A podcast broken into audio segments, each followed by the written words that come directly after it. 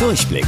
Die Radio Hamburg Kindernachrichten. Hier lernen auch unsere Eltern noch was. Hi Leute, ich bin Toni. Ab Montag gilt bei uns in Hamburg die Maskenpflicht.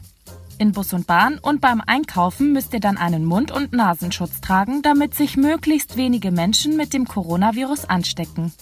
Für die meisten sollte das kein Problem sein. Eine Gruppe befürchtet aber, dann nichts mehr zu verstehen. Gehörlose. Denn viele Menschen, die nichts hören können, haben gelernt, ihren Gegenüber trotzdem zu verstehen. Durch Lippenlesen. An den Bewegungen des Mundes können sie erkennen, was der Gesprächspartner gerade sagt. Ist der Mund aber mit einer Maske bedeckt, wird das schwierig.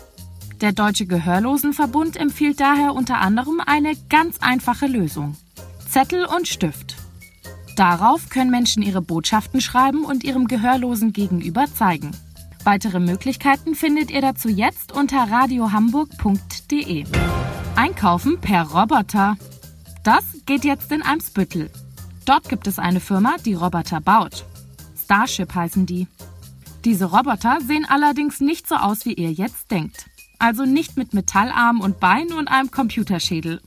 Die Roboter von Starship sehen eher aus wie große Staubsauger. Im Prinzip eine Box auf Rädern mit einem Computer an Bord, der sie ohne menschliche Hilfe durch die Straßen navigiert.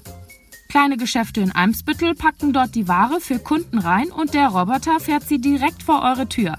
Das klingt wie in einem Zukunftsfilm, ist aber tatsächlich jetzt schon möglich. Und gerade in der aktuellen Zeit, wo wir so wenig wie möglich rausgehen sollen, eine ziemlich gute Möglichkeit, einkaufen zu gehen. Wusstet ihr eigentlich schon?